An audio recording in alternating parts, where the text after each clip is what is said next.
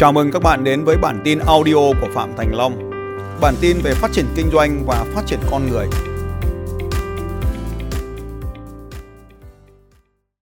Bây giờ chúng ta sẽ đến cái à, chiến lược à, số 1. Nhưng mà chúng ta sẽ bắt đầu từ chiến lược số 2 trước. Chúng ta sẽ bắt đầu từ cái suy nghĩ số 2. Ở phần 1, các anh chị ghi một La Mã. Anh chị ghi một La Mã. Phần này được gọi là phần thị trường và kinh doanh. Thị trường và kinh doanh. Cái chiến lược số 2 hay là cái tư duy số 2 hay cái tinh thần số 2 tùy các anh chị gọi nó.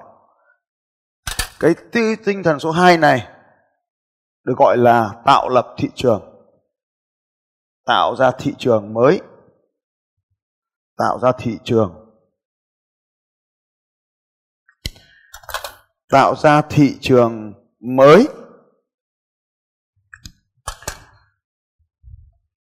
Một trong những cái nguyên nhân khiến cho các doanh nghiệp thất bại khi chúng ta bắt đầu làm việc là chúng ta học theo người khác.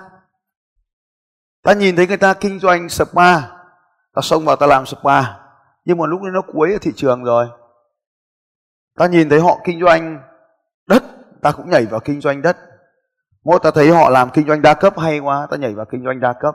Trong khi chưa phát triển xong kinh doanh đa cấp, ta thấy họ làm coi cũng hay, ta nhảy vào làm coi. Sau khi coi nó vừa tụt xuống ta mất tiền cái ta lại chuyển sang làm forex. Sau khi làm forex xong ta thấy, thấy hay quá, thấy thấy mấy ông kinh doanh trên internet cũng hay thì ta lại xông lên ta bán là là trên trên internet. Bán internet chưa xây dựng xong thị trường ta thấy mấy ông kia làm live stream bán hàng cũng hay thì ta bắt đầu là đây là cái áo màu đỏ, đây là cái áo màu xanh thì mua đi là đặt hàng ở bên dưới và sau đó chẳng có kết quả gì cả. Và đấy là lý do mà tại sao chúng ta thấy rằng là cái sự thất bại. Thì như thế này, một trong những cái nguyên nhân thành công của các doanh nghiệp thành công là họ chủ động tạo ra thị trường. Họ chủ động tạo ra thị trường. Vậy thị trường là cái gì? Nói thị trường nó to tát quá. Họ chủ động tạo ra nhóm người mua hàng. Như vậy ta hiểu, thị trường là nhóm người mua hàng. Họ chủ động tạo ra thị trường. Các anh chị sẽ biết là ở trong chương trình uh, Sales Success System, các anh chị ghi SSS ấy, trong chương trình SSS. Tôi sẽ nói về thị trường màu đỏ và thị trường màu xanh. Vậy thị trường đỏ là gì? Thị trường đỏ là ở đó sự cạnh tranh đã lên rất cao rồi và chúng ta không quyết định được thị trường nữa. Chúng ta mất kiểm soát với thị trường. Tôi lấy ví dụ như thị trường spa vào thời điểm này nếu chúng ta không có cái gì độc đáo, thì sự cạnh tranh là vô cùng lớn. Vậy thì cái điều thứ hai là thị trường màu xanh. Thị trường đỏ là sự cạnh tranh, thị trường màu xanh là nơi chưa có sự cạnh tranh. Chưa có sự cạnh tranh. Lúc này bạn có thể có toàn quyền đối với thị trường. Điều này giải một cách khó hiểu theo kinh tế học, được gọi là cung vượt quá cầu thì thị trường màu đỏ, tức là nhiều nhà cung cấp hơn là nhu cầu của thị trường. Còn cung mà ít hơn cầu thì thị trường màu xanh, tức là số lượng nhà cung cấp trên thị trường còn quá ít.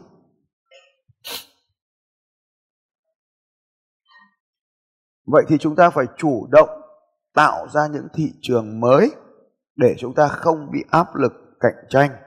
Và đó là những nguyên nhân thành công của những nhà doanh nghiệp. Cho nên đây là một chiến lược tôi cho rằng rất là quan trọng. Một số người hỏi tôi là bây giờ tôi cũng bán iPhone, vậy tôi tạo lập thị trường ra sao? Nếu mà tất cả mọi người đều bán điện thoại giống như tôi. Và đây là một vài cách làm để tạo ra thị trường. Một, đây là cách cơ bản nhất và tốn kém nhất. Tìm kiếm nhóm khách hàng mới. Tìm kiếm một nhóm khách hàng mới.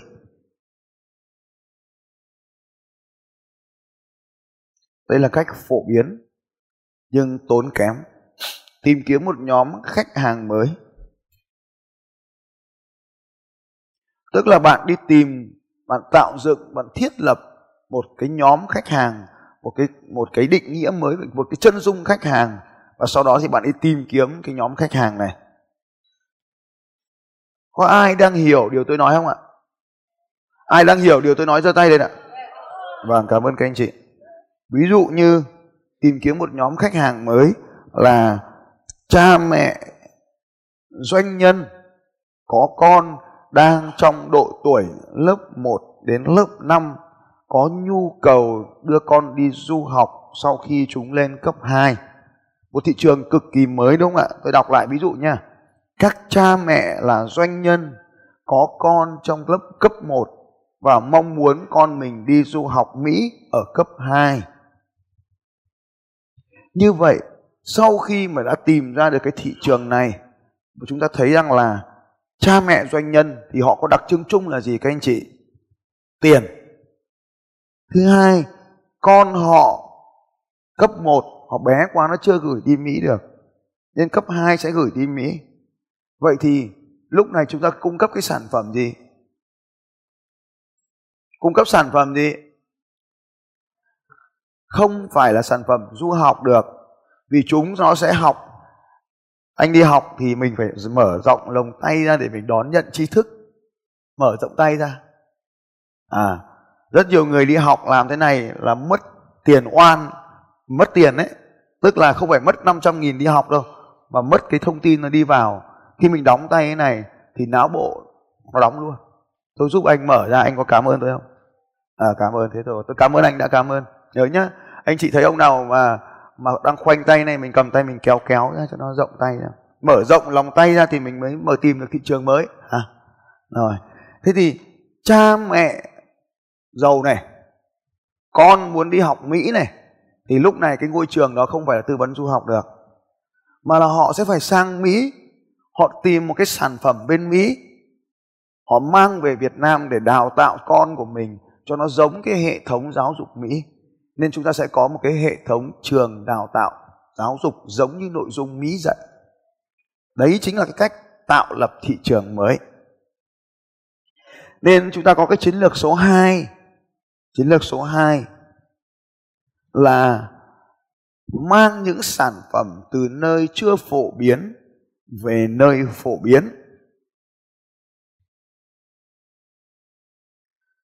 Hiện nay, các học trò internet của tôi là thành công nhất trong lĩnh vực này. Họ mang sản phẩm của việt nam bán trên amazon.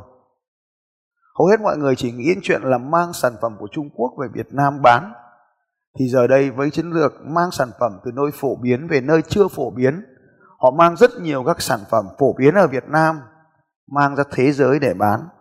Tôi lấy ví dụ những hàng như sau bán với thế giới cực kỳ tốt. Hàng thủ công mỹ nghệ. Hàng thủ công mỹ nghệ, đặc biệt là hàng thủ công mỹ nghệ mây che đan. Nhóm này có đặc trưng là nhẹ, rẻ. Nên bán trên amazon rất tốt tôi lấy ví dụ như vậy còn nhiều mặt hàng khác cái gì cứ phổ biến ở đây, ta mang đến nơi chưa phổ biến, ta bán, ta mang được ngoại tệ về cho đất nước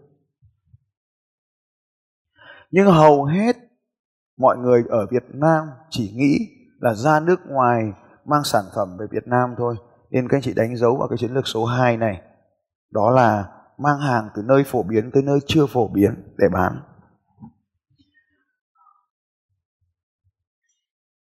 Cái cách thứ ba đó là các anh chị đến những cái thị trường khác nhau, thường xuyên đi đến những thị trường khác để học hỏi từ họ. Tôi lấy ví dụ như cô hợi ở trên này quê đắk lắc nhà đắk lắc nhưng mà cô ra tận ba vì hà nội cô ấy tìm một cái sản phẩm đông y. Cô ấy mang về đắk lắc cô ấy bán. Cô ấy trở nên thành công ở đắk lắc các anh chị khó mà có thể hình dung được cô ấy thành công gấp nhiều lần cái người mà sản xuất cái đông y đó đó là một cái ví dụ bốn bốn rất đặc biệt và đơn giản và bốn này là một trong những chiến lược xuyên suốt trong toàn bộ những hệ thống kinh doanh thành công. Đó là thường xuyên tìm kiếm những nhu cầu mới từ thị trường cũ. Tìm kiếm nhu cầu mới từ thị trường cũ.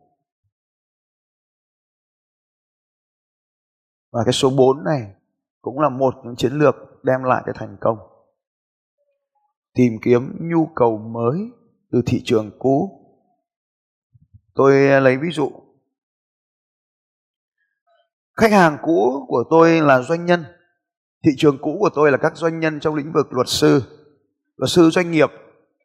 Cách đây khoảng 18 năm khi mà tôi bắt đầu bước vào nghề luật sư thì lúc đó chủ yếu mọi người làm lĩnh vực luật dân sự, luật hình sự, tức là giải quyết các vụ tranh tụng. Nhóm luật sư tư vấn chưa hề xuất hiện. Nên tôi bước vào thị trường mới là thị trường luật sư tư vấn. Một mình tôi một thị trường chẳng ai làm tư vấn. Tức là mọi người vẫn làm tư vấn nhưng đối với họ sản phẩm chính là sản phẩm tranh tụng. Thì tôi gạt qua sản phẩm tranh tụng luôn, bỏ qua luôn và nhảy sang luật sư tư vấn cho doanh nghiệp. Tôi đã chọn doanh nghiệp chứ không phục vụ tất cả mọi người. Doanh nghiệp có cái gì các anh chị? Có gì nói to lên? Vâng, có tiền. Cho nên ở cái chiến lược này các anh chị phải nhớ rằng là khi chúng ta xác lập thị trường thì phải xác lập thị trường có tiền chứ không phải là bất kỳ thị trường nào mà phải là thị trường có tiền. Sau một thời gian tôi làm luật sư tư vấn cho họ về kinh doanh, về hợp đồng thì tôi phát hiện thấy một điều, một lỗ hồng bảo mật của các doanh nghiệp là họ không biết gì về luật sở hữu trí tuệ cả. Lúc này tôi mới nhập khẩu, tôi mới sản xuất ra một cái sản phẩm để là gọi là bảo hộ quyền sở hữu trí tuệ cho các doanh nghiệp. Như vậy vẫn khách hàng cũ ngày xưa là tư vấn luật kinh doanh cho họ, giờ tư vấn thêm cho họ về luật à, sở hữu trí tuệ. Sau đó tôi phát hiện ra là sau khi họ đã được một vài năm thì họ bắt đầu giàu rồi. Và có rất nhiều cô gái bắt đầu thích họ. Một số trong số họ bắt đầu ly hôn và cưới vợ mới. Một số trong họ bắt đầu ly hôn và cưới chồng mới. Nên tôi cung cấp một dịch vụ bí mật cho các doanh nhân, dịch vụ hợp đồng tiền hôn nhân. Đây là một dịch vụ vô cùng đặc đáo ở Việt Nam và chỉ có những doanh nhân giàu mới được tiếp cận dịch vụ này của tôi thôi. Tức là họ có tiền, giờ họ lấy chồng lấy vợ mới thì sẽ bảo vệ cái tài sản này ra sao? Nếu không biết cách bảo vệ, không có hợp đồng này thì sau ly hôn một lần nữa thì tài sản chúng ta lại giảm. Sau một vài lần giảm như vậy chúng ta mất hết. Nên tôi giúp họ làm những cái hợp đồng hôn nhân. Nhưng mà tôi cũng lại phát hiện thấy cái tập khách hàng này không phải khách hàng nào cũng cũng ly hôn nên tôi thấy là cái đống mà không ly hôn này thì chẳng lẽ mình lại không cung cấp dịch vụ gì cho họ nên tôi quyết định cung cấp cho họ một dịch vụ mới dịch vụ viết di chúc và hôm nay khi tôi nói về dịch vụ viết di chúc cả thị trường ở dưới này ngồi cười có nghĩa rằng họ chẳng biết gì về di chúc cả. Di chúc là một cái hợp đồng chỉ có hiệu lực sau khi mình chết đi. Hợp đồng đơn phương sau khi mình chết đi. Vậy thì nếu mình không viết lúc mình sống, thì lúc chết làm sao mà viết được di chúc nữa? Và khi mà doanh nhân giàu có nhiều tài sản đấy mà họ không viết di chúc thì anh em xa rời con cháu đổ nát. Cho nên trong khi còn sống, thì họ phải viết di chúc và đấy là lý do mà nếu chúng ta nghèo chẳng có cái gì để lại cho cuộc đời, thì có hay không có di chúc cũng được.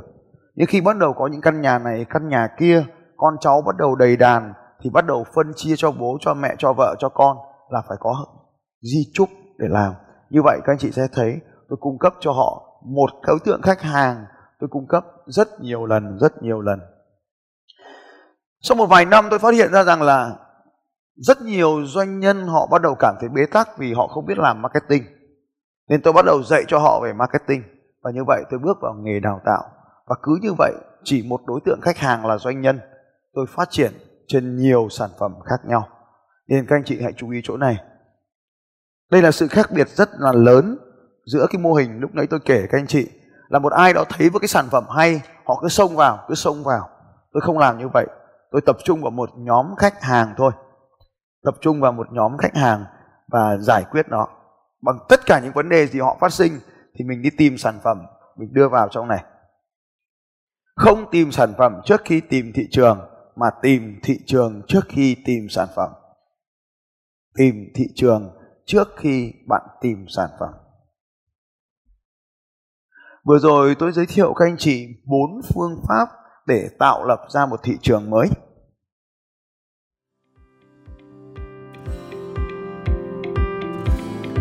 Xin chào các bạn và hẹn gặp lại các bạn vào bản tin audio tiếp theo của Phạm Thành Long vào 6 giờ sáng mai.